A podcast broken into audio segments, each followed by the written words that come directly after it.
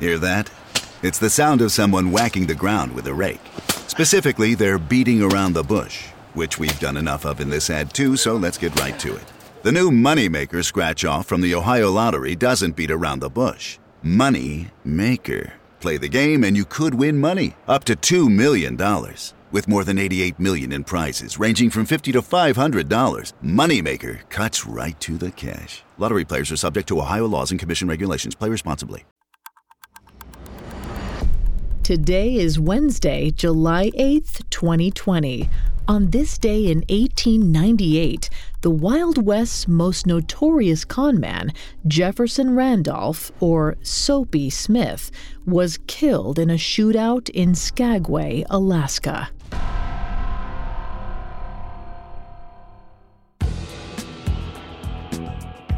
Welcome to Today in True Crime, a Parcast original. I'm Vanessa Richardson, and today I'm joined by our guest host, Carter Roy. Parcast listeners might recognize Carter from a few Parcast shows, including one we host together, Famous Fates, and Parcast's first ever show, Unsolved Murders True Crime Stories. Thanks, Vanessa. On Unsolved Murders, we take you to the scene of the crime, putting listeners in the moment as we investigate thrilling and disturbing cases. Every week, I get excited to tell a new crime story, whether it's digging into cold cases on Unsolved Murders or here on Today in True Crime. And I'm so glad you could join me to cover today's thrilling crime story.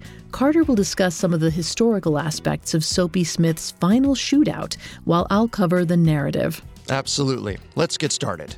Due to the graphic nature of today's crimes, listener discretion is advised. Extreme caution is advised for listeners under 13.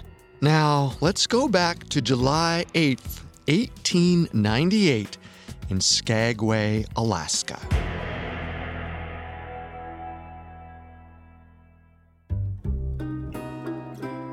Soapy Smith wasn't having a pleasant evening. That morning, he'd woken up as the uncrowned king of Skagway, a man both loved and feared by the people of his town. But in just a matter of hours, he was despised. He couldn't step foot outside his parlor without being sneered at, so he decided to stay inside, waiting out the storm. And nothing passes the time like a drink. So Soapy poured himself a shot of whiskey, and then another, and another. By six o'clock, his vision was swimming, but he felt as if he suddenly had a clear perspective on the whole sorry turn of events. He'd been in Skagway for about a year, but he'd been running confidence games on the frontier for nearly two decades, swindling gullible souls with anything from parlor tricks to fraudulent business ventures. By the time he set his sights on the Alaskan gold rush, Soapy Smith was already a rich man.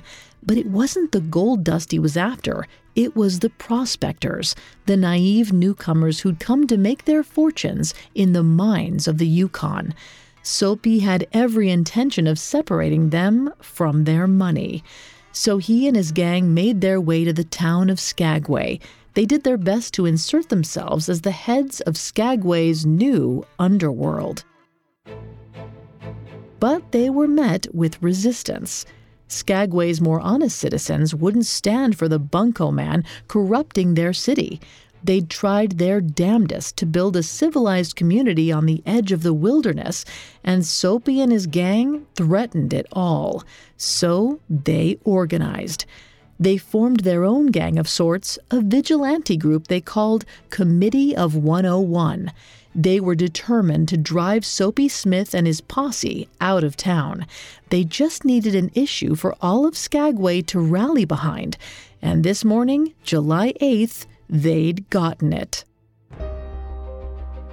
Soapy's men had separated a Canadian miner from his gold, but this time they didn't steal from him under the guise of three card Monte or a rigged bet.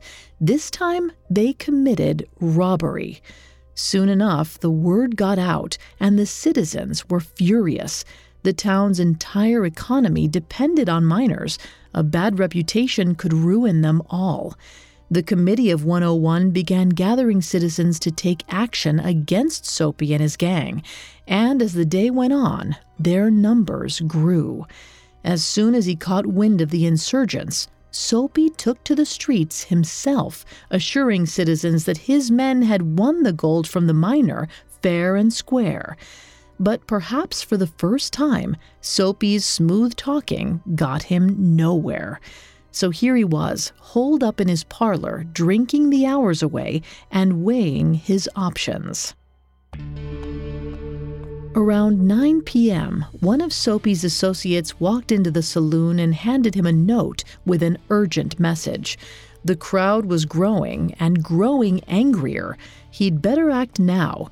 So Soapy tossed back his last shot of whiskey. He was ready. Brimming with liquid courage, he slung his Winchester rifle over his shoulder.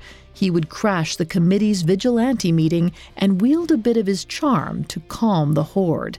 And if that didn't work, he had other methods of persuasion. The Alaskan summer sun was beginning to fade behind the mountains as he stepped outside and began marching towards the town wharf, a small entourage in tow. His men stopped when they saw committee guards at the wharf's entrance, but Soapy strode on, furious. Frank Reid, a bartender and the only armed committee man, stepped forward to meet him.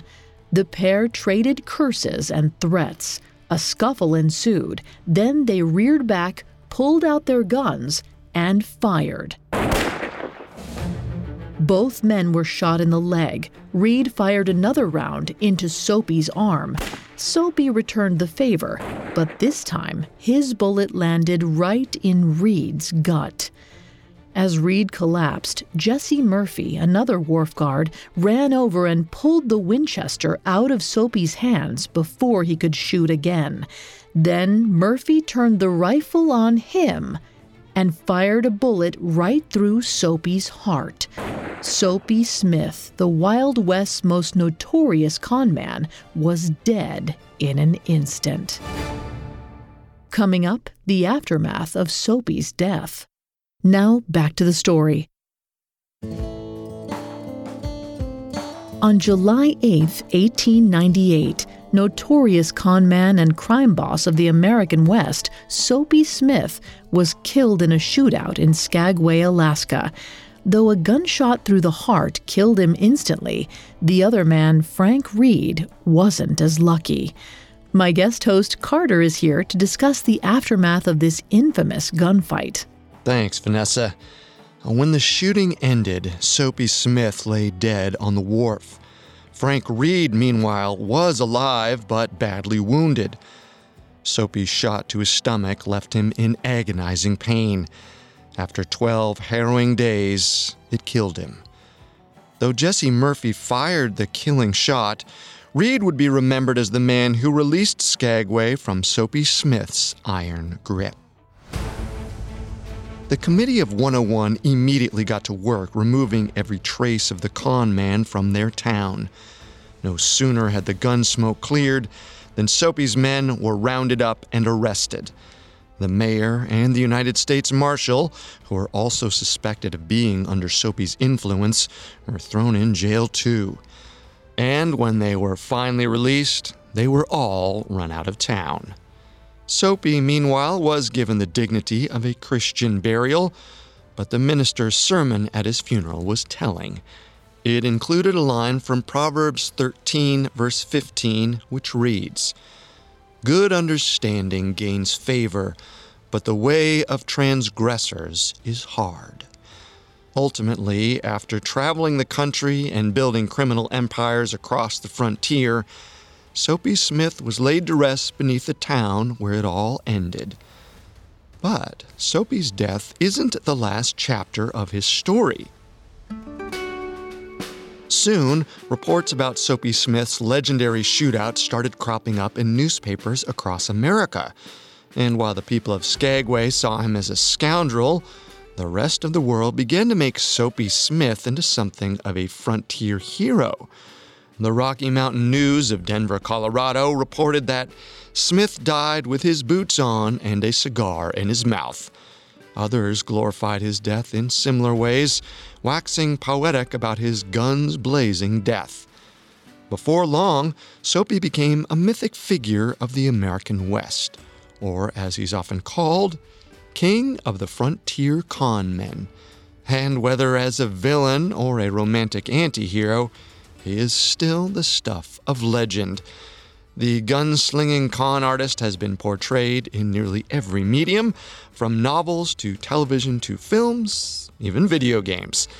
Perhaps the one place Soapy Smith's glorified legacy hasn't overwritten history is Skagway itself. Visitors only need to take one look at Frank Reid and Soapy's twin gravestones to understand. Frank Reid is laid to rest underneath a large granite monument, complete with a grand inscription that reads, He gave his life for the honor of Skagway. Just a few feet away, Soapy Smith lies buried beneath a modest gravestone bearing no accolades, just his name, age, and the date of his death.